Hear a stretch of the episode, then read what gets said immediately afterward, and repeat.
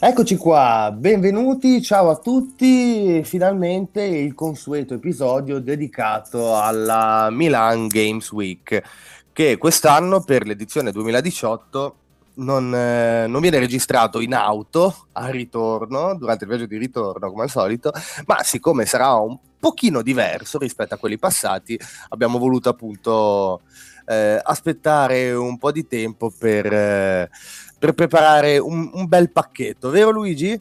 Assolutamente sì. Ciao a tutti, mm, è stata una fiera uh, diversa da quella degli scorsi anni, almeno per quanto riguarda il modo in cui vi abbiamo approcciato e quello che cercavamo di carpire da, da questo consumer show. Vogliamo cominciare subito buttandoci sulle impressioni a freddo, perché sono passati due giorni, stiamo registrando sì, due giorni dopo. Sì, stiamo registrando due giorni dopo, abbiamo appunto, come dici tu, la mente fredda che ci serve relativamente, perché da un lato abbiamo fatto delle grandissime esperienze che poi andremo a, appunto a raccontare e a fare ascoltare, dall'altro invece rispetto agli altri anni c'è un pochino di c'è stato un pochino di delusione misto a sconforto, non so come, come descriverlo. Che poi in realtà è dovuto forse intanto a una cosa molto positiva, c'era veramente tanta gente. Vero lui? Rispetto agli altri anni c'era veramente tanta gente, si faceva fatica a muoversi e noi siamo stati lì il giorno di sabato 6 ottobre, che era una giornata in cui fondamentalmente eh, grandi ospiti non, non, c'erano perché al venerdì c'è stato David Cage, David Cage di Quantic Dream, mentre sì. la domenica dopo ci sarebbe stato Charlie Cox e parte dello staff creativo della serie Netflix Daredevil. Mannaggia, avrei voluto esserci.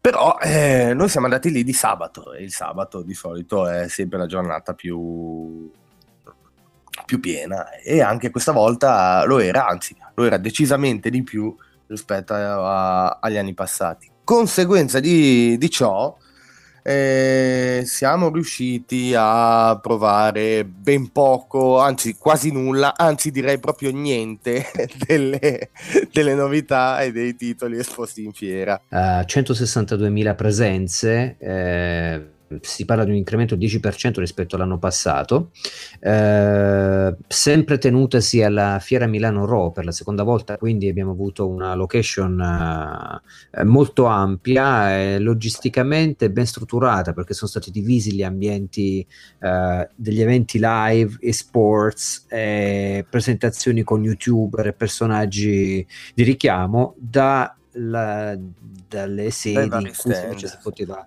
acquistare sì, e consumare. Um, sì, non abbiamo provato nulla per due motivi, probabilmente anche dovuti al grande afflusso, alla grande frequenza, cioè eh, per poter a, a entrare all'interno di un evento stampa che eh, annoverasse anche la, la, presentazione di una demo, e noi ci, ci stavamo orientando verso quella di Days Gone, uh, di Sony, uh, c'era bisogno di essere accompagnati da un PR, Sony in questo caso. Eh, nella calca, nelle persone che mm, premevano affinché si potesse entrare, file lunghe anche più di un'ora, se andava bene, abbiamo desistito dal, dall'attività, diciamo, dei del confrontarci con i demoist e provare qualcosa e abbiamo invece fatto attività diciamo di public relation per Ludens, quindi consegnando biglietti da visita, cercando di mostrare la rivista, di avere anche dei contatti con delle persone che eh, Ludens eh, l'avevano conosciuta, eh, l'avevano avevano donato per questo progetto in promozione, quindi abbiamo visto direttamente lì alla, alla fiera e abbiamo consegnato la, la rivista. Quindi podcast, questo podcast serve anche per ricordare comunque che uh, per due anni siamo andati lì uh, per parlare del progetto Ludens yes. e finalmente quest'anno siamo andati con le riviste anche presenti uh, in modo da poter farle conoscere, distribuire gratuitamente gli youtuber e in qualche modo insomma fare un po' i nostri interessi, diciamo così diciamo che non mi, mi, sento di non essermi perso nulla ecco, da, da, questo sì. punto di vista. Quindi è andata benissimo così, anche perché comunque abbiamo tanto passato una bellissima giornata.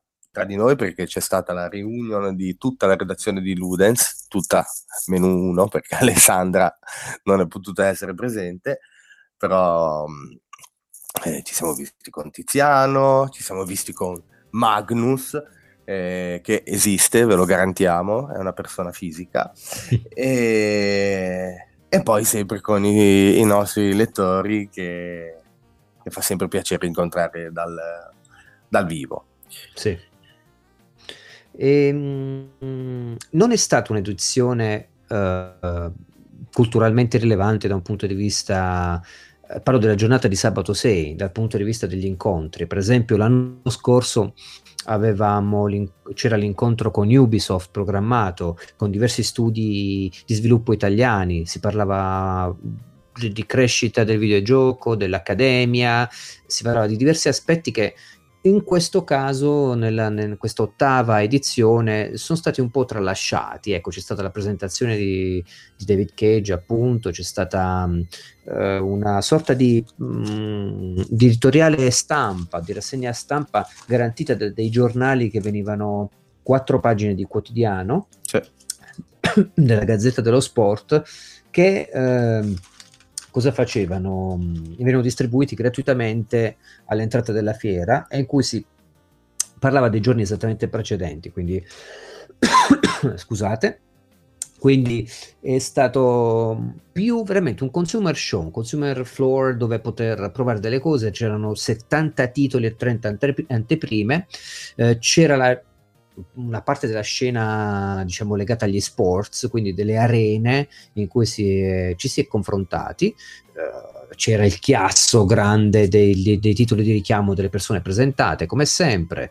Uh, e c'è secondo me anche il, l'aver consolidato AESVI, cioè la, l'associazione uh, diciamo degli editori italiana che, che sviluppano videogiochi in cui eh, appunto c'è stata questa conferma della, eh, della sua presenza nell'interesse culturale, nel promuovere il videogioco in Italia, nel farsi portatrice appunto come associazione uh, delle istanze che si muovono all'interno degli attori che fanno la scena nostrana. Ecco, quindi uh, che benvenga la Milan Games, Games, Week da questo punto di vista. Parlo proprio del, dell'interesse verso veder consolidato un mercato, che è quello italiano, che si sta espandendo, sta crescendo, l'interesse è grande e secondo me ci sono anche possibilità di potersi um, espandere dal punto di vista culturale. Aggiungo in postilla che era, è sempre bello vedere le installazioni di Neoludica con uh, i quadri e i lavori di Game Art uh, in uno stand dedicato, così come vedere libri sui videogiochi presentati, oltre dalle edizioni multiplayer.it che detengono alcuni diritti per quanto riguarda alcune pubblicazioni e traduzioni, anche certo. sulle iniziative su altri canali, tipo edizioni delle Unicopli, in cui vengono presentati mh, eh, grazie all'autore Francesco Toniolo. Immancabile uh, in tutte le edizioni. Immancabile. Sì, eh, stava lì proprio in rappresentanza per parlare del suo story, dello storytelling cross-mediale, dei libri su Mass Effect, quindi dei saggi quasi antropologici sulla famosa saga Bioware Electronic Arts, o quella di Dark Souls, quindi eh, parliamo di, di videogiochi e di esperienze comunque che um, sono ben accompagnati da questi testi che vanno a rilevare il portato culturale, cioè il videogioco che va anche studiato, letto, approfondito e non solo giocato, per quanto la, la fiera comunque è una fiera di consumatori e quindi era molto basata sui titoli di richiamo, sul comparto GameStop che è sempre promotore di iniziative, offerte, titoli preordinati a basso costo eh, e che quindi monopolizzato, ha monopolizzato un'area della fiera eh, per, eh, per, attrarre diciamo, i consumatori che volevano okay. console oppure videogiochi. E questo un po' è come l'ho vista io, insomma, quindi ho imparato ad accettare la Mila Games Week per quella che è, cioè una, una, una fiera di consumo Ecco, eh, anche perché l'impossibilità di parlare, cioè immaginate 162.000 spettatori, magari divisi in tre giorni, sabato è uno di quelli più papabili, eh, non è che si riesce tantissimo a parlare o a scambiare eh, con eh, chi di dovere. Sì, comunque eh, tu appunto hai parlato di, una Games Week che ti offra altri modi di eh, vivere il videogioco oltre che giocarlo e in effetti è proprio quello che abbiamo fatto noi perché non abbiamo giocato a nulla ma eh, abbiamo visto tante cose e soprattutto abbiamo parlato con eh, tanta gente tanta gente che i videogiochi li fa e li fa in Italia che è la cosa sì. più importante sì. sì. Nello specifico e... è l'area che da sempre, eh, diciamo, tu preferisci eh, tra, tra, quelle della, della Games Week, quindi l'area indie, l'area indipendente, ti ci sei fiondato come un affamato e hai passato un po' di tempo tra, abbiamo passato un po' di tempo tra, sì. tra appunto i questi nuovi giochi e questi sviluppatori indipendenti italiani che diciamo hanno, hanno, tanto da dire, hanno tantissimo da dire e qualcosa in effetti hanno detto. La cosa che mi interessa dello sviluppo indipendente, oltre allo sviluppo diciamo in sé del, del videogioco uh, con le idee minimalista comunque che tenta di spingere un po' uh, i legami che interessano un po' il mondo mainstream, da quello è difficile spesso fuggire, secondo una visione di mercato ovviamente strategica e capitalistica. Quello che mi interessa è che si può avere un contatto diretto con gli sviluppatori in questo caso, cioè si può davvero parlare di game design, di game, di game developing, di, uh, degli aspetti estetici, formali, politici, ideologici che presiedono a un concept anche al concept di un videogioco, ciò che sta dietro rispetto alla visione autoriale. Quello che è bello delle, della Mila Games Week o comunque di tutte le edizioni in qualche modo che mettono a contatto il videogioco con chi lo crea e con chi vuole conoscerne, vuole sondare, è che non c'è nessun filtro, è che i game designer sono lì e che il team di sviluppo con i, con i loro portavoci sono presenti.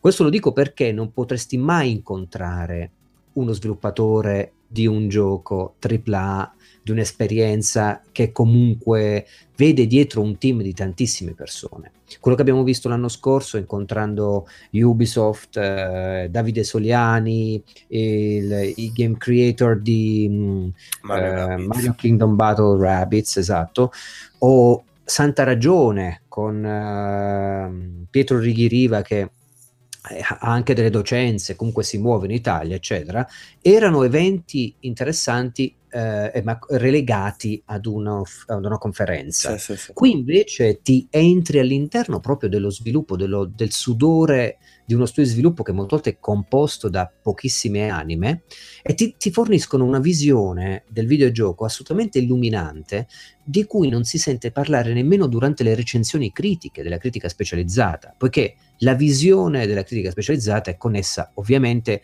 ad un consiglio, cioè ti deve consigliare uh, se acquistare o meno e quindi seguire certi parametri formali che possono poi arrivare a, a, a creare nel lettore un'opinione per quanto più possibile decisiva sulla, sulla, sul giudizio. Sì, sì, sì. Qua invece è come andare in un museo eh, visitare una galleria con dei quadri, delle opere d'arte e avere gli autori di fianco che ti spiegano quello che volevano significare con, eh, sì. con appunto loro, le loro opere.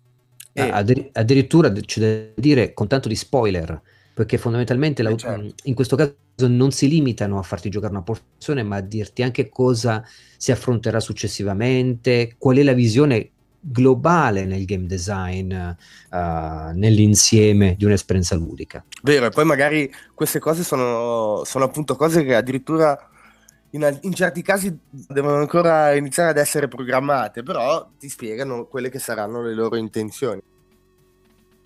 E soprattutto si vede la, la passione che un autore ha per... Io ti ricordi quando abbiamo finito di parlare con eh, uno di loro ti ho fermato, ti ho detto, cavolo, parlava di suo figlio, sembrava che stesse parlando di suo figlio.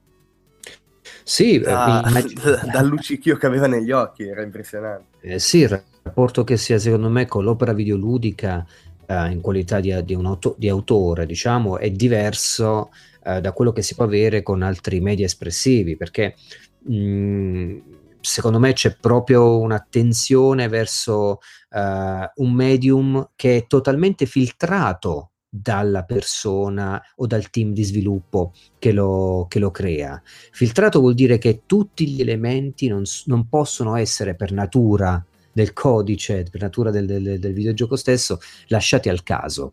Quindi immagina cosa vuol dire quando tu presenti un gioco senza bug che sta funzionando, puoi dimos- mostrare al pubblico una demo giocabile e sai che tutto andrà bene perché hai lavorato nel rifinire il codice, nel considerare ogni minimo aspetto e ogni uh, capacità, secondo me, anche mh, di proiettarsi nel gioco stesso del, del, dell'utente finale, del giocatore. Cioè, immaginati una cosa, non c'è tutta questa attenzione negli altri media espressivi. Cioè, nel videogioco tu devi anche prevedere come game designer, level designer, game creator in genere, esattamente cosa penserà, penserà e farà il giocatore quindi immaginati che rapporto si stabilisce ideale con chi potenzialmente giocherà la tua esperienza e quando poi hai qualcuno come in una fiera, come un tester eh, che non ha mai visto il gioco, tu lo devi presentare e lo vedi giocare, vedi cosa ne pensa, è come se fosse una sorta di consacrazione ogni volta. Tant'è che abbiamo incontrato sviluppatori che ci hanno detto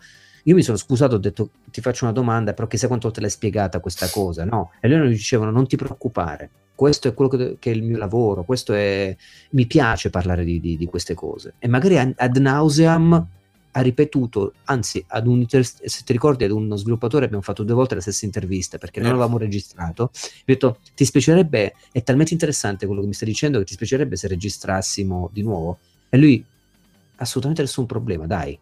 Quindi immaginati, innanzitutto io credo che creare un videogioco sia la forma massima di generosità possibile che tu puoi um, trasmettere, che, puoi, che, può consolidare poi una, un ambiente uh, da far vivere all'altro. Immaginati questo, cioè puoi fare qualsiasi tipo di forma espressiva, un film, uh, puoi scrivere un libro, uh, una, una, canzone, un quadro, sono tutte entità artefatti che attirano chi ne va a fruire all'interno di loro stesse. Il videogioco invece va a fornire non solo tutto questo, una possibilità di tutto questo, ma anche un ambiente vivibile ed esplorabile.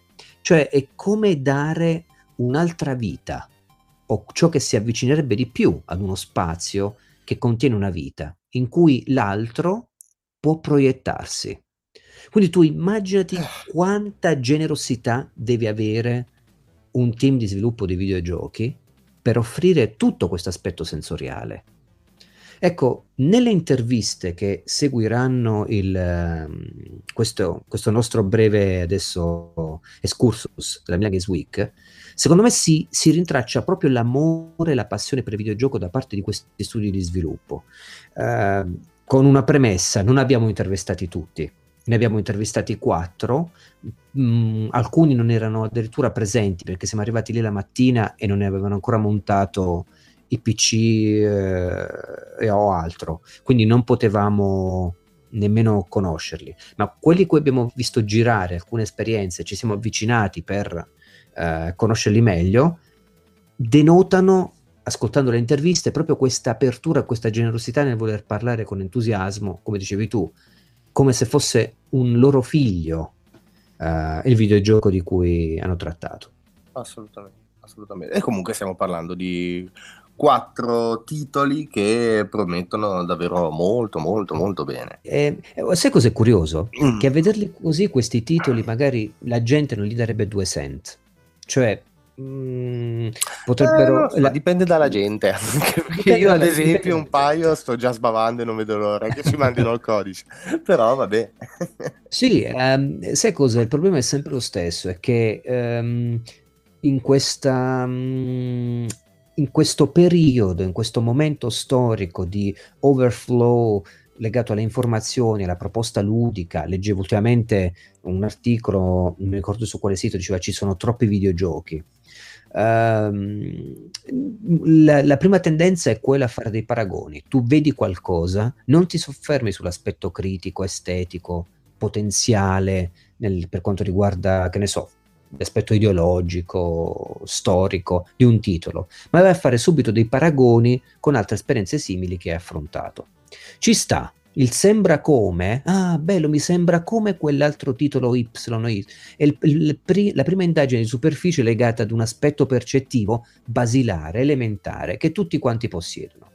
Parlando con questi autori, questo è il, il punto che voglio sottolineare, mm-hmm. ti aprono un mondo, ti aprono un, anzi un modo di intendere il videogioco che non potrebbe far altro che bene se fosse diffuso su un piano più, se vogliamo, anche divulgativo. Ma io, guarda, io stavo pensando, tu immaginati se ogni videogioco sugli scaffali fisici o digitali eh, avesse in allegato una lettera, uno scritto dell'autore che spiega le sue intenzioni, spiega praticamente le sue intenzioni, le, la, la, sua visione, il suo, il suo, gioco, il come l'ha vissuto, il perché l'ha creato, il perché di determinate... Insomma, senza, senza spoiler ovviamente, perché sennò non, non avrebbe senso.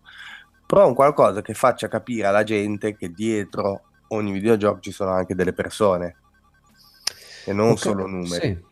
Um, sì, mh, mm, non, ovviamente io adesso sto parlando avendo in mente la percezione che ha la maggior parte dei videogiocatori ed è quella che è interessata soltanto a giocare. E quando invece ti rendi conto che ci sono sviluppatori che uh, hanno perso il sonno per poter portare la propria visione su di un livello realizzativo am- alto e di qualità e c'è un messaggio profondo, cioè ciò che ha mosso anche il gameplay, anche ciò che tu puoi fare o non puoi fare. Ma esatto, esatto, ma se il giocatore ne fosse a conoscenza, eh, poi cioè, sarebbe anche una sfida eh, il provare il gioco e vedere se poi si è effettivamente d'accordo o meno con eh, le intenzioni o le idee dell'autore. Però, eh, Questo però è il compito, secondo me, dei critici, cioè di chi fa critica e non tanto specializzata, cioè quella retribuita. Io penso che sia compito di chi fa critica in privato e che possa diffondere la propria opinione. E questo magari che, non so, altrove, però in Italia un po' manca, questa profondità critica così diffusa, come dici tu, ti porta poi a vedere il videogioco in un altro modo, ma anche a giocarlo in un modo diverso. Perché... Sì, però sai, detto dall'autore stesso del gioco.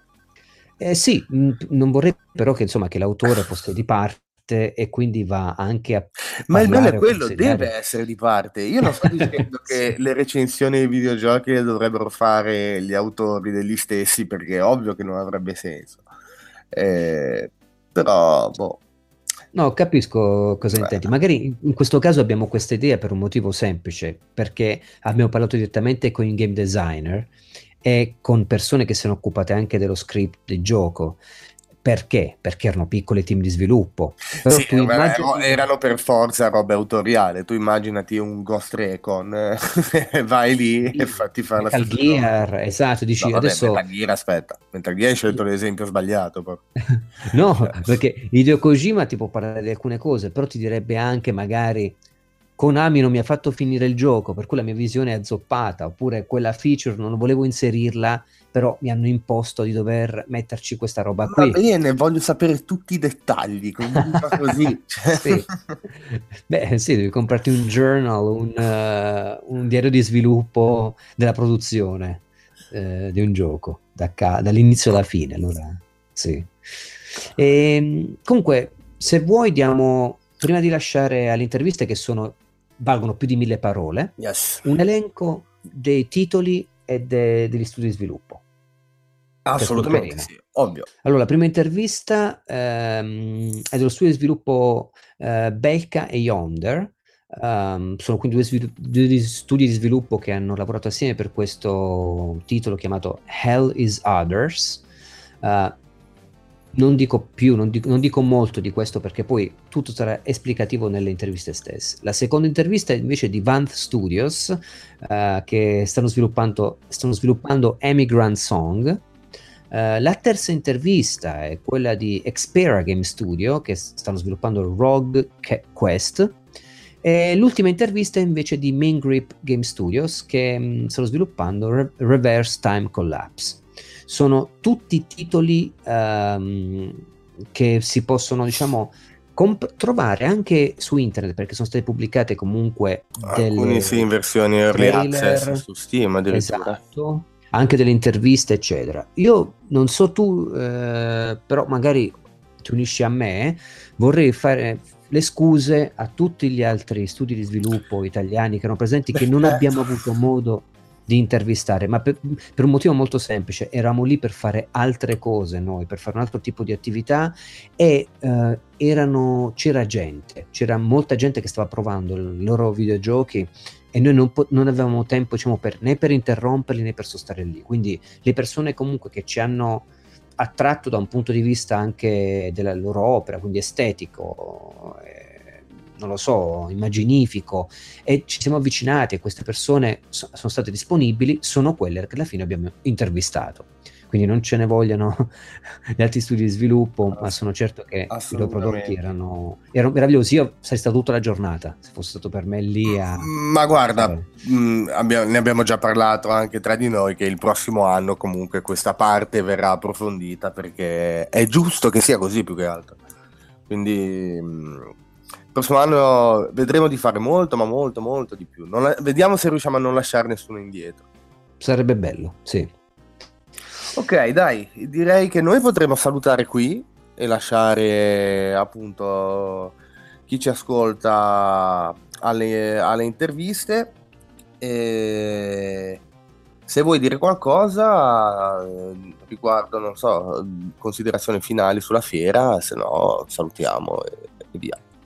Ah, sono stato lieto di aver scambiato con degli youtuber che sono abbastanza quotati, diciamo, in Italia, che fanno anche un'informazione abbastanza culturale, se vogliamo, sul, sul videogioco. Sono lieto di aver incontrato finalmente, mh, di averti rivisto, di aver incontrato Tiziano e di aver diffuso Ludens uh, diciamo, a, a, delle persone, aver consegnato la rivista eh, a delle personalità e in qualche modo aver portato il progetto all'attenzione. E poi questo è anche un invito per chi ascolta il podcast di recarsi a www.ludens.it, leggere, eh, ovviamente per chi non ha ancora fatto, il, il nostro disclaimer e, e, per considerare di poter fare una donazione per questo progetto che sta crescendo. Eh, perché mh, è bello poter parlare in maniera indipendente di videogiochi e di considerare un altro aspetto che migliora, che può potenzialmente migliorare qualitativamente lo, lo sguardo che si può avere, sguardo culturale sul mondo dei videogiochi nel suo complesso, per quanto possibile. Tutto qua. È bello parlare di videogiochi in maniera indipendente, è bello farlo via podcast, è bello farlo su tramite video, ma è anche bello farlo sulla, sulla carta stampata. Quindi appunto ricordo che chiunque vorrà sostenere il progetto Ludens con una donazione minima eh, verrà ricompensato, verrà tra, diciamo ringraziato con l'invio della, della rivista direttamente a casa. Quindi insomma è una bella cosa, è una bella cosa. Sì. Va bene. Dai, Ok, diamo spazio alle interviste e noi ci vediamo al prossimissimo episodio.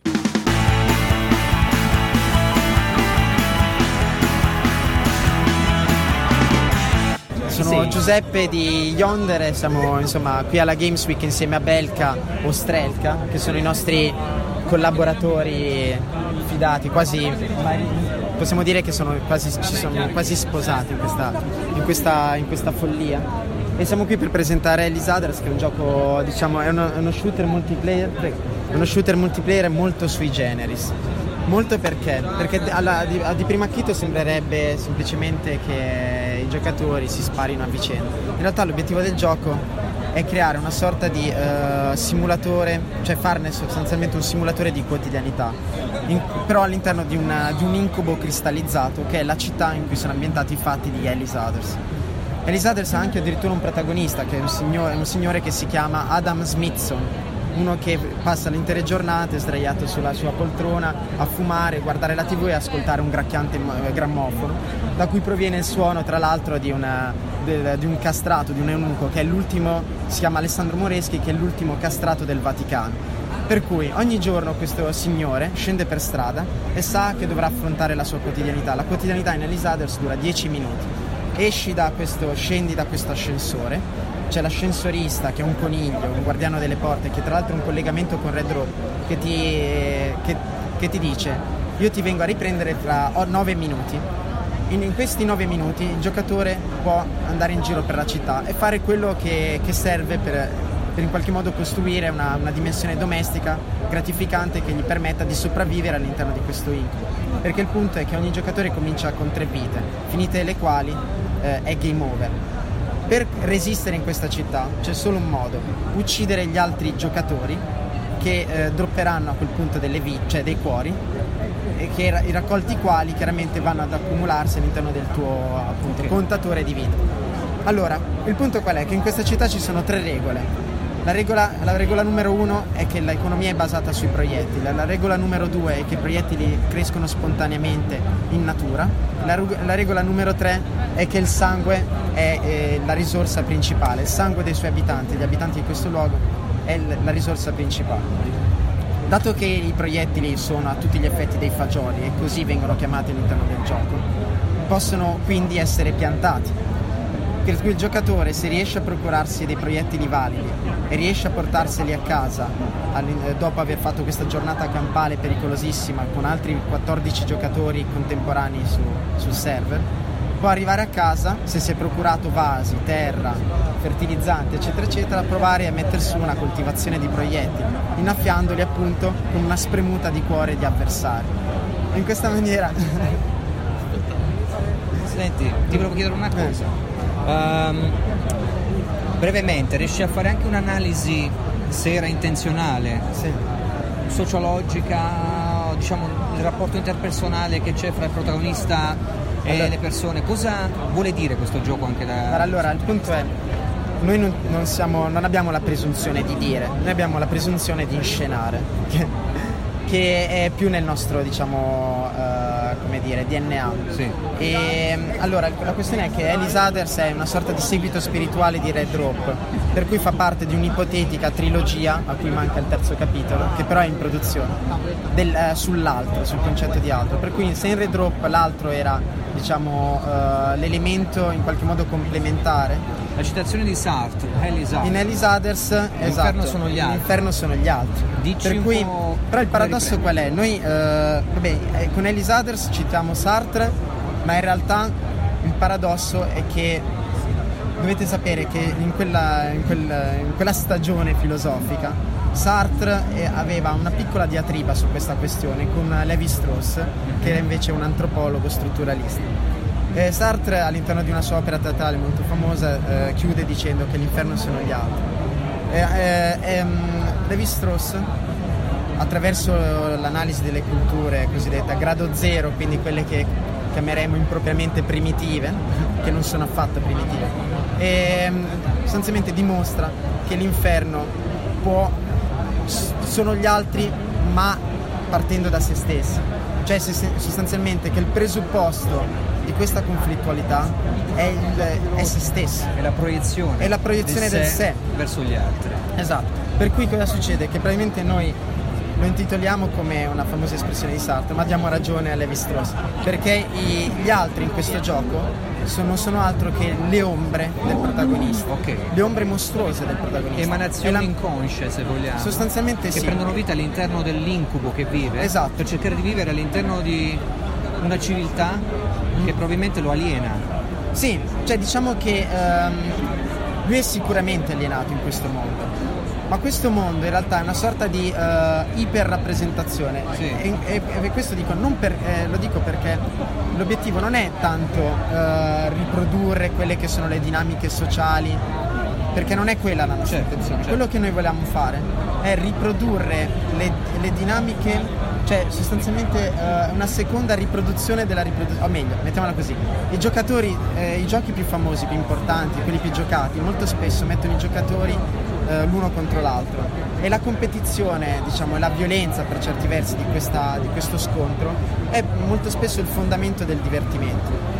Allora noi abbiamo pensato di fare una sorta di uh, rappresentazione della rappresentazione, ovvero abbiamo preso questa abitudine che è nel gioco, è insita nella, nella competizione del gioco ma il gioco in senso generale sì. e l'abbiamo a, a, sua volta estremizzata e portata ad una seconda riproduzione, sì, okay, rappresentazione. Okay. Per cui sostanzialmente abbiamo inscenato esattamente quello che accade all'interno del, della rappresentazione del, delle, delle, delle nostre pulsioni. Sì. E all'interno di questa iperrappresentazione l'uomo è isolato, perché è isolato all'interno delle proprie camere, davanti al proprio schermo. Sì. Quindi la camera è lo schermo, tant'è che la, l'appartamento di Elisader è grande esattamente quanto lo schermo. Lo schermo. Okay. Quindi okay.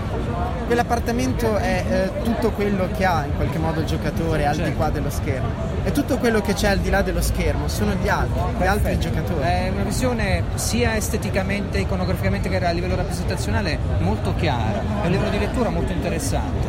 E tra l'altro sto pensando quanto se c'è la deriva consumistica all'interno ah, dell'ossessione di dover creare una vita a livello dell'appartamento che sia confortevole per lui. Il paradosso di, di, della, dell'economia di Ellis Others è che è fine a se stessa. I proiettili sono la moneta. Allo stesso tempo l'unica cosa che ti permettono di acquistare realmente è altri proiettili, perché tutto quello che tu acquisti in Elisader o è gratuito e quindi non serve sostanzialmente a nulla, sì. o serve unicamente a come dire, a aumentare la propria potenza d'attacco, il proprio arsenale, quindi ad avere in qualche modo un grado di aggressività maggiore. Okay, okay. Quindi i proiettili alimentano la, se stessi. Tu hai, più, hai, proiettili per avere più proiettili sì. e acquisti cose per avere più proiettili, per poter insomma in qualche modo... Tu Vabbè. una cosa, c'è per caso anche una tua come posso chiamarla, considerazione a livello sul game design riguardo la funzione che hanno i proiettili rispetto alla società capitalistica, tutto il rapporto col denaro?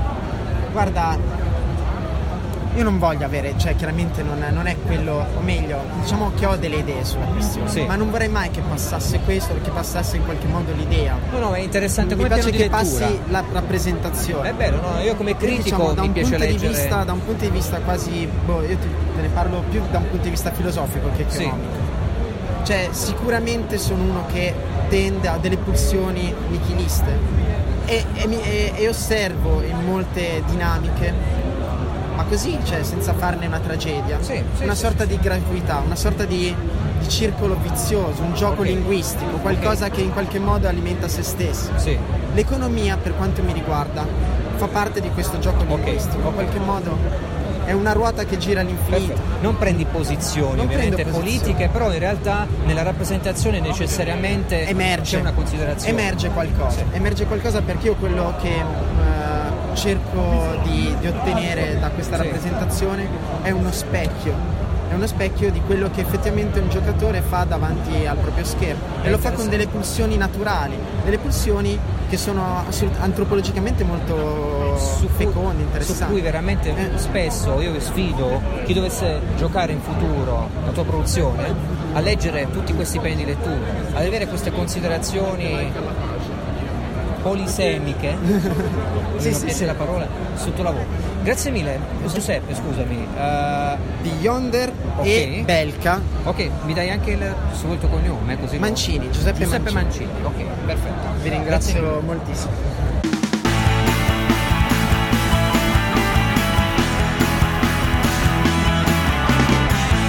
Noi siamo Van Studios, siamo uno studio di Pisa, eh, esistiamo da due anni all'incirca e da più o meno questo tempo stiamo lavorando su Emigrant Song. Posso chiederti il tuo nome? Sì, io sono Gabriele Taddei e sono il game designer. Agnese Toni, sono la grafica. Ok, Agnese Toni. Ok, graphic designer, ok. Uh, parlaci un po' del tuo Emigrant Song e come mai avete sviluppato questa idea? Da dove veniva questa sensibilità?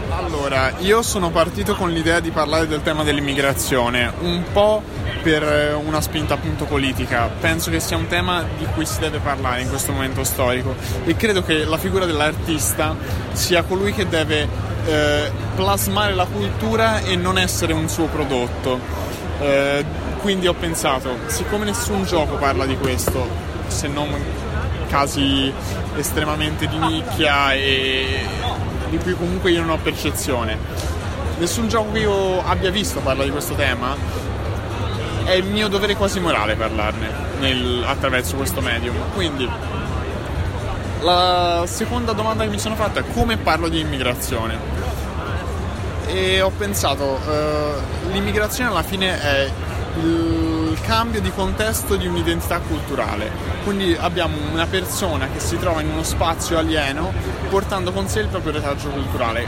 Come lo rappresenta il retaggio culturale del giocatore mus- nel gioco? Con la musica, perché la musica secondo me è la parte più primordiale, più diretta di cultura che l'umanità abbia. Quindi abbiamo questo musicista che si ritrova nella New York del 1920 eh, cercando di sopravvivere suonando in strada. E, ed è difficilissimo perché non si guadagnano abbastanza soldi per mangiare, non si guadagnano abbastanza soldi nemmeno per, per i beni di prima necessità. Quindi si può scendere a compromessi con questa nostra idea. Si può cercare di lavorare, ovviamente lavori umili, non, non si può aspirare a, a più di eh, fare i manovali o pulire i piatti in qualche ristorante di, di terza categoria. E questo lo faremo attraverso un gameplay che è comunque quello che si usa quando si suona mi sono ispirato un po' alla sequenza di Fantasia 2000 dove c'è l'afroamericano che vorrebbe suonare jazz e si ritrova a fare il muratore e quindi ha vita a tempo eccetera. E allo stesso tempo qui ogni lavoro funzionerà così. Allo stesso tempo ci si può affiliare alla malavita, quindi cercando protezione. E anche qui il gameplay sarà comunque quello del musicista. Potremmo essere musicisti per un boss, potremmo magari suonare per coprire un colpo, uno scambio di testimone, ma comunque quello che noi facciamo nel gioco è suonare in ogni modo. Nella sorta di rhythm and game come tipologia sì. di nostro, la nostra idea di rhythm game è realistica anche quella, perché noi non è che suoniamo una rappresentazione della canzone, ma abbiamo la tastiera in cui ogni tasto diventa una nota e quindi suonare è effettivamente suonare la canzone che stiamo suonando. Eh, può essere difficile, ma in realtà si rifà molto alla tradizione del typing game, perché noi semplicemente scriviamo lo spartito in un qualche modo, a tempo se riusciamo ovviamente ci sono degli aiuti visivi, ci viene detto che nota premere, con che tempo premerla. Quindi esclusivamente in ambito PC potrebbe essere sviluppato o Xbox con la tastiera perché so che adesso... O touchscreen ovviamente, anzi sarebbe anche più semplice perché avresti effettivamente il mandolino davanti. E da questo si arriva a una progressione perché se riusciamo a guadagnare più di quanto ci serve per vivere possiamo comprare altri strumenti, vestiti, eh, spartiti, vinili e così progredire perché con dei vestiti migliori ci possono accogliere in luoghi un po' più altolocati dove altrimenti ci avrebbero cacciato probabilmente anche con la violenza. Oppure con strumenti migliori possiamo essere presi magari in una band e quindi possiamo avere delle vie di uscita difficilissime ma raggiungibili dal nostro stato di isolamento attraverso un'integrazione che non è una rinuncia alla propria identità e che se lo è non è la stessa soddisfazione nel finale, ecco. Un'altra cosa importante è che ogni anche la morte è un finale. Non, c'è un permadeath che però non è dovuto a, a, una ricerca di meccaniche hardcore, ma al fatto che il finale della storia del nostro personaggio può essere la morte, perché era un finale di molte storie obiettivamente e rappresentarlo come qualcosa di irreversibile sarebbe stato sbagliato secondo me. Volevo parlarti, parlare chiederti più che altro di alcune dinamiche socioculturali del periodo e come erano iscritte all'interno del gameplay, come sono iscritte. Ad esempio, vedendo lo schermo, questo siamo, sarà probabilmente un, un, podcast questa puntata, quindi non ho possibilità di far vedere qualcosa, magari ci associamo un video. Uh, sembrerebbe quasi un'avventura grafica, basata su un concetto capitalista, no? C'è l'energia, il sostentamento per vivere, che è quantificata e dei soldi. Non so se queste due cose probabilmente saranno in relazione fra loro, esatto. molto in relazione. Quello che volevo chiederti, ci sono anche delle componenti sociali per quanto riguarda l'interazione, lo scambio interpersonale, oppure è molto basato tipo avventura grafica, cioè quindi hai magari un bivio, puoi decidere se fare questo o quest'altro, risolvere degli enigmi. Come si struttura fondamentalmente il gameplay anche dal punto di vista ideologico? Ok, allora il gameplay eh, gira prima di tutto intorno al loop di gameplay della sopravvivenza, dove suonare ci consuma energia ma ci fa guadagnare soldi, mangiare spende i nostri soldi per riguadagnare energia. Se riusciamo a mandare in positivo questo equilibrio, possiamo ottenere altro e quindi progredire. E il rapporto con gli altri personaggi si svolge fondamentalmente all'interno degli hub come sono i locali e appunto magari i negozi e posti simili interagendo con gli altri personaggi possiamo trovarci a seguire anche la loro di storia, che è una progressione durante il gioco e sono vite parallele alla nostra che si possono intrecciare in vari punti. Quindi sì, possiamo avere scambi, possiamo avere missioni, tra virgolette. Un personaggio magari ci chiede di fargli un favore. Questo può benissimo succedere. Eh, enigmi non credo, perché sarebbe un po' una snaturazione del contesto, secondo me. Eh, detto questo, sì, la, la, meccanica dell'interazione sociale è fondamentale perché io credo che il modo principale per uscire da uno stato di isolamento sia ovviamente con l'aggregazione, quindi con l'aggregazione con chi è simile e con l'aggregazione con chi può capirti in qualche modo. E quindi sì, è importante interagire con gli altri personaggi, altrimenti non è possibile uscirne. Ci sarà un'estensione con una mappa di gioco e quindi libertà. far vedere. Ok. Eh, a margine, eh, tu stai studiando all'università? Eh, quasi finito, Belle Arti. Belle Arti, ok. La mappa di gioco ci consente di navigare tra i vari spazi. Il gioco si basa su un'alternanza di, gio- di, sera e di giorno e sera. Di giorno possiamo suonare o andare in alcuni luoghi aperti di giorno, come appunto dei negozi alimentari o magari dei, dei negozi appunto di, di beni la sera possiamo o suonare di nuovo e quindi stressare ulteriormente il nostro personaggio, oppure andare a mangiare in qualche locale, oppure effettivamente suonare in un locale, anche questo è possibile, magari avere la scena offerta. Quindi sì, abbiamo una mappa che è una riproduzione di mappe de- dell'epoca. Ora questa è solo una versione temporanea. Cos'è New York? Sì, questa è Manhattan. Qui abbiamo questa dovrebbe essere questo è Broadway. Il personaggio è un italiano, mi dicevi? Il personaggio è un italiano immigrato a New York. Infatti il gioco inizia con lo sbarco a Ellis Island del personaggio. Eh, sarà presente, abbiamo curato molto il contesto storico, specie a livello musicale. Gli spartiti sono tutti spartiti d'epoca.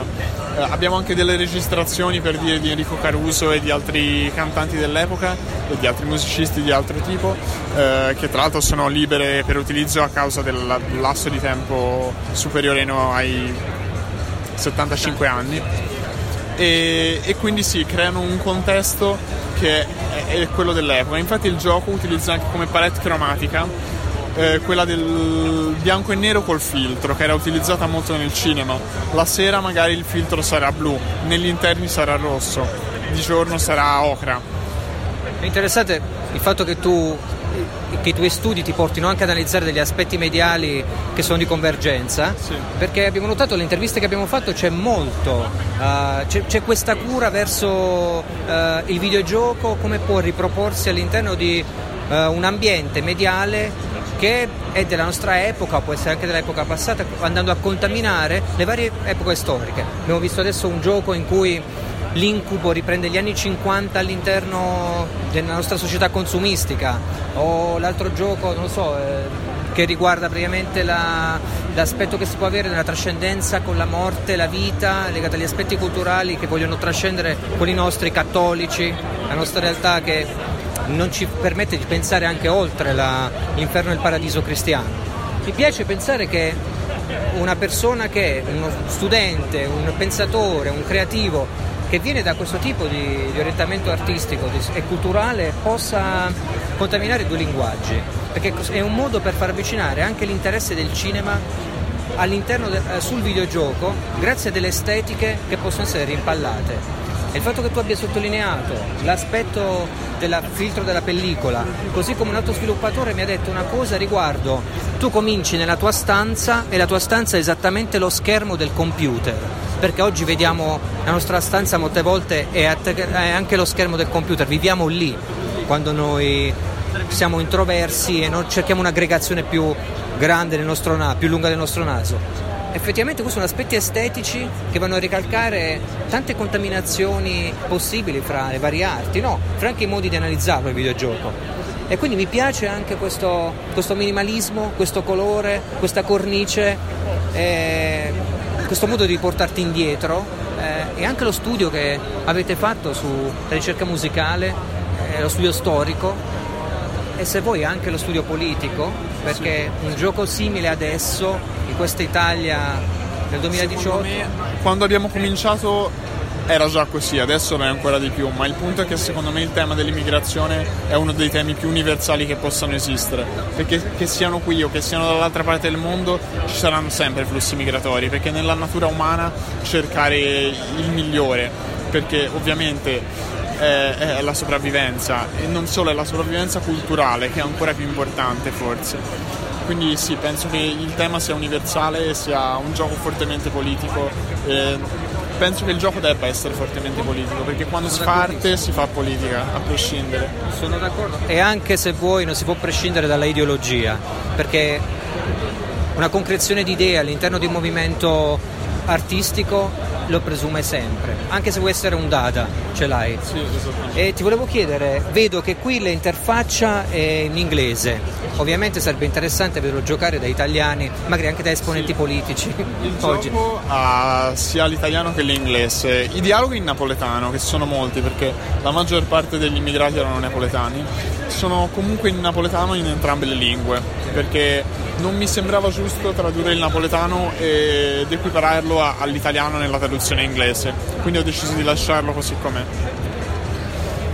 E tanto, tanta roba. Eh, noi vi auguriamo eh, un- uno sviluppo veramente felice, sereno, un dita incrociatissime e se vi va ovviamente di, di tenerci di conto per- anche per un'analisi, quando ci avete un alfa giocabile, un alfa giocabile a un buon livello, mi sarebbe piacere, ci sarebbe piacere analizzare.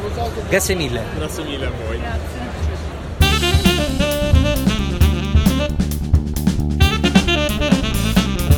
Io sono Eli Daddio della Expera Game Studio, del nostro team. E noi sviluppiamo principalmente avventure grafiche, anche se stiamo cercando di espanderci anche in altri campi. Avete già prodotto qualcosa e su quali altri campi state espandendo? Allora, prodotto sì, noi siamo, sono più di tre anni e mezzo ormai che siamo in piena produzione. Abbiamo cominciato con piattaforme di free gaming tipo Congregate Newgrounds, quindi abbiamo rilasciato lì molte avventure grafiche. Infatti la nostra prima avventura è lì, è Matter of Chaos e là ci ha incoraggiato molto perché ha avuto un ottimo response, un grandissimo feedback. Quindi per il primo anno siamo andati su piattaforme di free gaming, poi abbiamo cominciato a sviluppare anche su Steam. Questo Rock Quest è il nostro secondo gioco su Steam. Sì. Il primo è un gioco più grande, più impegnativo, è Tale of Chaos. Questo invece è un po' più piccolo, più casual, per avvicinare anche più ragazzi, meno esperti. Infatti è molto, è molto facile, si, è un gioco da due ore più o meno, che fa parte di una serie di episodi, di avventure ispirate alle avventure classiche anni 80, Indiana Jones, Quatermain, quelle cose per vecchi nostalgici. E stiamo sperimentando, ecco, ci stiamo muovendo su altri generi, per cui cerchiamo sempre di partire, ecco, per noi lo storytelling è la cosa chiave. Noi siamo comunque orientati a, a giochi story driven, anche perché io sono uno scrittore, quindi la storia per me è tutto. Però cercando di portare meccaniche nuove, di creare qualcosa di innovativo. Infatti il nostro prossimo gioco, The Ordeal of Sekilos, fai un bello spelling Ok. così ci possono ascoltare. The Ordeal of Sekilos, l'ordalia di Sekilos. Ok. È pensato come un'avventura grafica modulare, cioè eh, l'idea di un'avventura grafica, quindi interazioni con i personaggi, con gli oggetti, con l'ambiente, story driven, però con una meccanica di gioco modulare che è appunto l'idea innovativa, la cosa nuova, cioè la possibilità per il giocatore di ehm, combinare elementi del gioco, questi frammenti d'anima che si trovano durante il percorso, e modificando questo, questo asset di gioco si modificano gli eventi, le reazioni dei personaggi, le reazioni dell'ambiente, finali diversi, intrecciati tra di loro, quindi un percorso ramificato molto impegnativo ma le aspettative sono buone. Quindi per noi comunque conta sempre la trama e i personaggi. Ok, ma è interessante perché vi muovete un po' allineandovi magari al game design di altre opere più strutturate, che non sono mai nemmeno avventure grafiche, finali multipli, eh, scelte morali, etiche del giocatore Sì, che possono esatto. influenzare qualcosa, ma la cosa interessante è applicarlo all'avventura grafica. Sì. Eh, cosa cambia a livello di sviluppo di game design rispetto a uno story driven che molte volte è scritto, c'è la sceneggiatura lì Sì. e la segui? Ma cambia tantissimo, anche in questo caso avremo una sceneggiatura. Ecco la differenza con questa storia modulare, diciamo che è un po' il principio dei libro game di una volta, solo molto più impegnativo. Cioè io andando a scrivere la sceneggiatura dovrò prevedere tutti i casi possibili dei vari intrecci, quindi scrivere linee di testo per ogni possibile conseguenza, per ogni possibile azione. Quindi in questo caso sarà più impegnativo, ma pensiamo che ne varrà la pena. Perché un'avventura grafica classica ecco, è una storia lineare. Sì. C'è un percorso, o ecco, in certi giochi più recenti anche percorsi multipli, ma comunque con trami lineari. Quindi c'è un dialogo con un personaggio, magari con delle opzioni che portano a degli epiloghi diversi di quello stesso dialogo, però fondamentalmente è una storia più o meno lineare. Sì. Invece col discorso modulare noi creiamo un vero e proprio dis- uh, gioco intrecciato, cioè non è solo un, um, un, processo lineare che può ramificarsi, ma è come un dedalo di percorsi che tornano indietro, di lato, su, giù, in diagonale, quindi molto più ramificato. E soprattutto ecco, sul discorso delle scelte morali, una cosa a cui noi teniamo molto, perché molto spesso ci sono giochi che hanno il sistema di finte scelte morali. Io insegno anche sceneggiatura e questa è una cosa a cui tengo molto con i miei studenti, che molti giochi uh, vogliono, per esempio, vogliono puntare sul dramma. Quindi magari ecco c'è la scelta, c'è il personaggio che sta per cadere da una rupe, lo vuoi salvare o non salvare? Se non lo salvi cade e muore, se provi a salvarlo cade e muore. Ok. Quindi si creano queste finte scelte perché devo puntare al dramma. Sì. A noi piace l'idea invece che la scelta del giocatore abbia un vero impatto sulla storia, per cui i finali diversi, le- i percorsi diversi devono essere seriamente diversi, cioè il personaggio può sentirsi realizzato positivamente o avere un esito drammatico a seconda delle scelte. Una domanda io, proprio per quanto riguarda le scelte, farete in modo che siano comunque nascoste nel gameplay o sarà una roba palese come la- alla Telltale che quando c'è la scelta arriva la scritta Tizio Caio si ricordava della tua scelta? È una roba che... Ma sì, no, ok, il tizio Caio si ricorda quella è una cosa per esempio che non mi piaceva molto, perché era quasi come un attento alla tua scelta, qui stai facendo un bivio. Il giocatore non deve sapere che in quel momento si attiva un bivio, lo si può suggerire, però non lo vogliamo dire esplicitamente. Ecco, alcune scelte saranno un po' più esplicite, per cui ci sono momenti in cui il giocatore dovrà attivamente decidere se risparmiare o no un personaggio e lì è una scelta che, ecco, non c'è bisogno che sia il gioco a dire che è una scelta importante. Altre volte invece sarà più sottinteso, perché come dicevo c'è questo sistema, sistema di asset da combinare per cui il giocatore diciamo che deciderà con che inclinazione affrontare un certo dialogo, per esempio. Allora, se io mi predispongo con la modalità da guerriero furioso, affronto un discorso, ho delle opzioni in cui comunque sarò aggressivo, ostile. Se lo imposto invece come il diplomatico, avrò più opzioni pacifiche. E quindi i bivi alle volte avranno conseguenze minime, alle volte grandi, ma il giocatore dovrà comunque capirlo, cioè dovrà usare il suo raziocinio per capire questo. Noi non vogliamo in nessun modo influenzare, non vogliamo dirgli a te sei sicuro che vuoi fare questa scelta? È una cosa, no, non ci piace. Stai parlando ovviamente di Ordeal of Seikilos Esatto. perché ovviamente questo tipo di approccio Sì. eh, taglierebbe fuori un sacco di utenza giovane che eh, si troverebbe spiazzata perché magari non riesce a empatizzare, entrare all'interno del personaggio, di quello che fa, o comunque preventivarne anche le implicazioni morali future, le proiezioni e le conseguenze.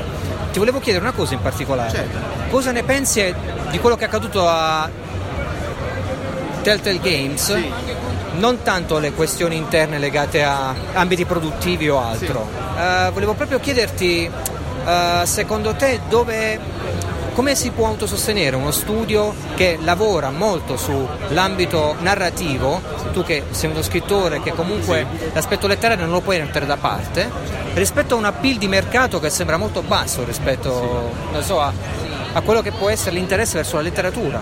Io per dirti l'ultimo gioco letterario che ho giocato, intendo letterario proprio che mi ha fatto capire l'importanza della parola all'interno del tessuto di gioco ludico è stato Alan Wake. Assurdamente Alan Wake per me mi dava la sensazione fra quello che lui scriveva, non so se l'avete giocato. Lo conosco di fama, non ci ho ancora giocato. Ok. È nella lista da giocare. Ok, gioco uscì per Xbox 360, ti parlo di anni fa, qualche annetto fa. C'è proprio lui che scrive e quindi l'aspetto narrativo dove le sue pagine, il manoscritto che deve andare a cercare, vanno a modificare rispetto a quello che lui conosce l'ambiente. Sì. Sono dei ricicli, Mototte vive la stessa cosa perché se non ha trovato una pagina e quindi eh, manca una, una parte narrativa che lui non affronterà a livello fisico, 3D, nell'ambiente di gioco. È molto interessante questo aspetto qui. E io parlo, sono anche un curatore di corsi di scrittura creativa, eh, quindi ci so, capisco, l'aspe- capisco l'aspetto letterario.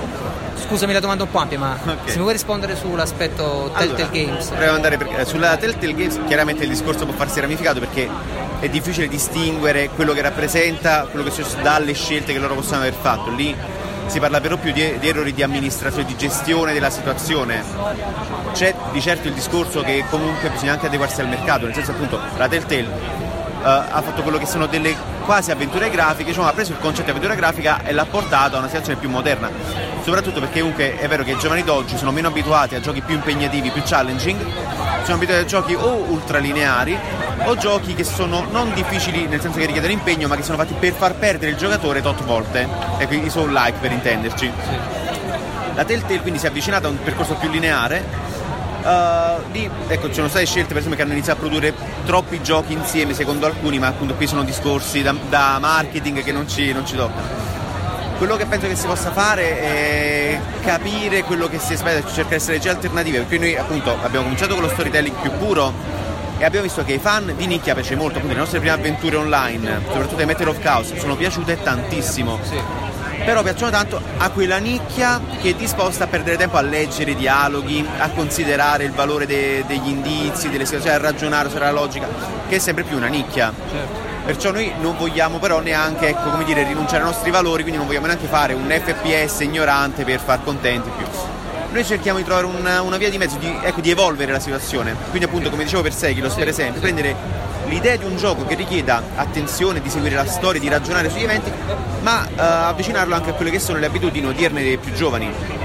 Prima tu dicevi che forse questo sistema di scelte multiple può mettere in difficoltà il giovane, io penso l'opposto, cioè appunto i giovani di oggi magari vogliono più sentirsi uh, messi in causa nel gioco, cioè vogliono sentire che le loro scelte hanno un peso, perché qualcosa avremmo voluto anche noi a, a suo tema e ai nostri tempi. Sì e soprattutto ecco, perché anche avendo più scelte, la cosa importante qual è? Che in un gioco come questo uh, ecco, le scelte multiple normalmente vengono limitate per evitare i bad ending, i vicoli ciechi e quant'altro, che è qualcosa che Ron Gilbert ci insegnava a evitare assolutamente.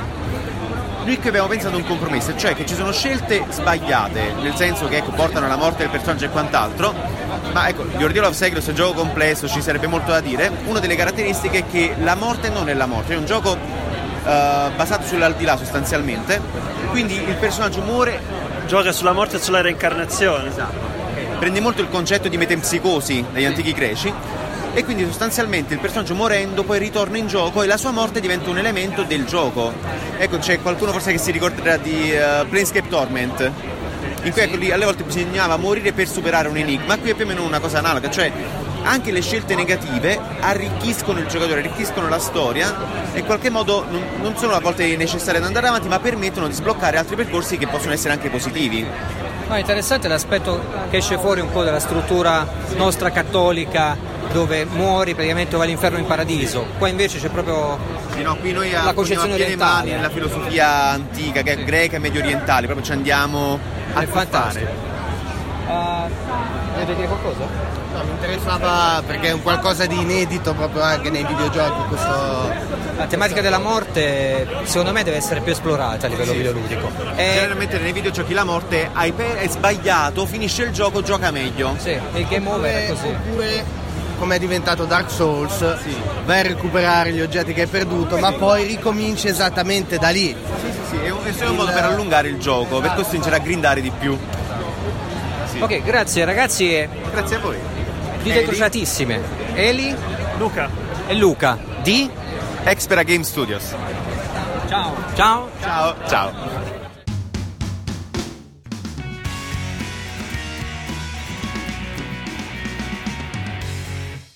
Ciao, sono Sergio Mazzola, eh, uno del, degli sviluppatori dei, di Mingrip Game Studios, questa piccola azienda, anzi questa piccola realtà indie situata a Napoli, precisamente ad Arzano in provincia di Napoli. E stiamo sviluppando il nostro progetto dal nome Reverse Time Collapse o più semplicemente RTC, il, l'acronimo e niente, una, si tratta di un'avventura grafica fondamentalmente con eh, abbastanza elementi che richiamano alle vecchie avventure grafiche anni 90 tipo cioè, quelle Lucas Uh, come, uh, come, impostazione. Sì, sì, come impostazione. Diciamo, il fatto di, di, essere dei punti e clicca perché abbiamo tutta la gestione dell'inventario, uh, quindi magari l'utilizzo di determinati oggetti con altri oggetti o la combinazione di oggetti. E, ehm, però in realtà è una, è una, ha un, un'impronta 3D, quindi è un third person fondamentalmente, quindi prende soltanto un lato delle, delle, dei punti e clicca per poi migliorarlo e eh, giustamente eh, standard- standardizzarlo con eh, i giochi del momento, quindi del, okay. la metodologia del momento. Uh, oggi quando ci siamo avvicinati al vostro stand abbiamo visto un, una, un poster in particolare. Mm. Il nome del gioco era molto in piccolo, questo poster diceva una cosa. Cioè spiegare perché? Perché, ok, vabbè. La locandina, eh, il nostro poster aveva come titolone enorme a caratteri cubitali uh, Let's Break the Fourth Wall e sotto piccolino il, sì. solo il titolo perché stiamo spingendo molto su questo slogan, su questo motto perché Uh, rappresenta uno, dei, uno dei, delle feature più importanti appunto del nostro gioco. Cioè, in parallelo allo sviluppo del gioco, stiamo sviluppando quasi pronta, quasi finita, però ovviamente poi dobbiamo inserire elementi effettivi collegati al gioco, stiamo sviluppando appunto un'app Quest'app è un'app di realtà aumentata, non serve che spiego, penso sappiate sì, sì. cos'è la realtà aumentata. Dopo la realtà virtuale adesso tutti sono anche... In realtà sta andando anche la Mixed, quella dei, degli HoloLens. Sì, quella, sì. sì, lavoriamo anche su quello, noi stiamo con le mani in pasta su tutto. E, mm, e, dicevo quindi questa app servirà al giocatore per effettivamente entrare a far parte della, della, trama, quindi diventare parte integrante della trama stessa. Quindi non solo il giocatore non è, non è solo uh, diciamo un, un, visore esterno del, de, di quello che succede ai protagonisti, ma in realtà anche a lui, diciamo non proprio in prima persona, però anche, anche per quanto riguarda uh, diciamo il, la sua partecipazione al gioco. Uh, e, cioè, come posso dire, è un, è un, po', quello che noi praticamente definiamo come meta reality. Abbiamo avuto okay. un po' di difficoltà a portare questo, questo concetto in realtà fuori da, da, dall'Italia, perché meta è una parola latina, sì, quindi sì. non capiscono bene cosa significa, però noi per meta realtà appunto um, vogliamo intendere come qualcosa che va oltre il gioco e che arriva nella nostra realtà. Quindi, siccome il gioco fondamentalmente parla di viaggi nel tempo, sì. eh, diciamo un pezzo della linea temporale che ha ovviamente la linea temporale dei, dei tre protagonisti sarà anche il nostro presente. Quindi, nel caso speriamo come accada il gioco uscirà nel 2019, ovviamente il 2019 sarà un pezzo importante di tutta la trama del videogioco e quindi anche ovviamente okay. noi faremo parte, quindi diventeremo in poche parole il quarto vero protagonista, quindi non solo un okay. accompagnatore. Rottura diciamo. della quarta parete e diventare il quarto vero protagonista, cioè esatto, questa sì, sorta sì, di sì. Uh, richiamo esatto, numerico. Ti esatto, volevo chiedere... Um, quanto la realtà aumentata mm. eh, è, è, stata pensata, è stata ideata con una e se soprattutto è stata ideata con una intelligenza artificiale che permette di comunicare col giocatore mm. eh, anche quando non sta giocando al gioco. Cioè c'è una sorta di mm, presenza che si attiverà sui smartphone, sui tablet. Ah, ok, ok, ok, sì, quindi, quindi, sempre riguardo la nostra app. Pensavo a un discorso okay, sì, più in generale sì. sulla realtà aumentata. No, no, no. Allora, in pratica, vabbè, noi abbiamo fatto un tranquillo sistema di notifiche push eh, inviate dal, dal server all'app, sì. quindi al cellulare del, del, diciamo, del giocatore. Quindi non so tu potresti anche, voi potreste anche non, non uh, effettuare subito diciamo, il minigioco, l'enigma presente sull'app o la ricerca della foto o del link o della notizia presente sull'app, ma comunque andare avanti nel gioco per poi magari la mattina del giorno seguente ricevere la classica notifica sul cellulare che dice, non so, il, l'NPC che dice guarda abbiamo bisogno del tuo aiuto, okay. ti sei dimenticato di noi, okay. per esempio. Quindi in questo modo abbiamo gestito appunto questo sì. fatto qui. Non è, non è, proprio un'intelligenza artificiale, è una classica, un classico invio di, di okay. notifiche sul cellulare. Quello che volevo chiederti perché il discorso di mixed reality è sempre interessante. Quando mm. contaminare, abbiamo sentito moltissimo nella fiera persone che parlavano della contaminazione fra il cinema, la fotografia, il videogioco e sì, degli aspetti di mediali. cross medialità. Esatto, sì. che vanno a incrociarsi. Mm.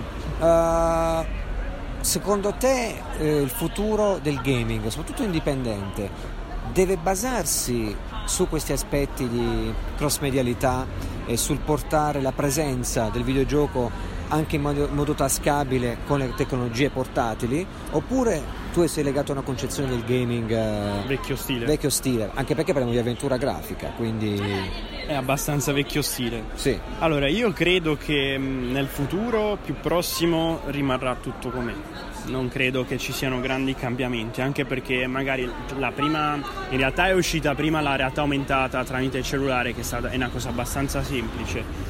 Poi si è arrivata alla VR, ai visori di realtà virtuale e tuttora non è che abbiano sfondato più di tanto nel mercato, quindi perché comunque costano. Eh, anche, anche, gli stessi HoloLens, che lì si parla di mixed reality, di realtà mista, diciamo. Sì costicchiano, costicchiano bei soldini, quindi difficilmente vedo questi utilizzabili per uh, giocare. Magari sì. giocare inteso come Uh, non so, creare un escape room con la realtà aumentata o se no con scenografie magari vere, quindi reali, più altre scenografie o elementi creati tramite, tramite l'HoloLens. Sì, quindi sì. là vedo l'aspetto ludico, non tanto nel videogames che effettivamente, anche perché poi avere il il casco, il visore è un po' fastidioso dopo, dopo un po' di tempo. Per esempio noi in merito, ti dico una cosa un po' così off vai, topic, vai. Uh, visto che Min Grip è comunque lo spin-off di, di un'altra azienda che, che ci occupiamo di, di, consulenza IT, quindi di sviluppo software, web, e-commerce, app e tutte le realtà presso, quindi virtuale, sì. uh, mixed e, e aumentata, proprio oggi è partita a Salerno la Biennale d'Arte noi per l'occasione abbiamo creato una caccia al tesoro con la realtà aumentata. Okay. Affinché col tuo cellulare, col cellulare del visitatore, scaricando l'app, possa farsi un giro quasi completo, diciamo, di tutto il, il, il diciamo, di tutta la mostra, di tutti sì, sì. I, i lavori degli artisti presenti in mostra ovviamente seguendo degli indovinelli, riuscendo a risolverli, eh, indovinelli ed enigmi e quindi vincendo anche un premio alla fine perché è sempre importante sì. premiare. Educational il... e gamification, esatto, tutte due assieme sì, sì, all'interno che, che, che sembrano due pipponi che però effettivamente sono realtà, sono, realtà si usano. Le vanno, parliamo, vanno. Con, ne, diciamo, ne parliamo con parole inglesi perché le italiane sono brutte. Eh sì, sì, sì, eh, vabbè noi abbiamo le, le, parole latine però ci vinciamo con quelle. E, Eh. e, poi alla fine no, ti volevo dire il premio che vincono, sì. siccome a Napoli noi siamo, io non sono napoletano, sono barese, sono pugliese, però ormai quasi un napoletano completo, a Napoli va la tradizione del caffè sospeso un caffè, tu entri in un bar, paghi il caffè tuo classico, magari invece di dare un euro dai due ah, euro okay. e dici per senti questo prossimo. è per il prossimo che arriva, okay. quello si chiama caffè sospeso. Quindi... Quindi, in poche parole noi siamo andati al, ba- al bar di fronte alla, alla, alla, alla, Biennale, alla mostra a Palazzo Fruscioni, a Salerno, se siete di Salerno andateci, vi conviene, sì. anche perché c'è un reparto gaming, quindi potete andare, ovviamente non si gioca, sono tutte mostre legate, cioè sì. a, a quadri legati al gaming siamo andati al bar, abbiamo pagato tot uh, quantità di caffè, quindi chi riesce a finire tutta la caccia al tesoro alla fine vince un caffè. Okay. Quindi... È una tradizione napoletana che si lega al videogioco. Sì, sì, sì, sì, sì, Io ti ringrazio molto per la tua um, disponibilità e grazie mille, grazie a voi. Dita incrociatissime per il vostro progetto.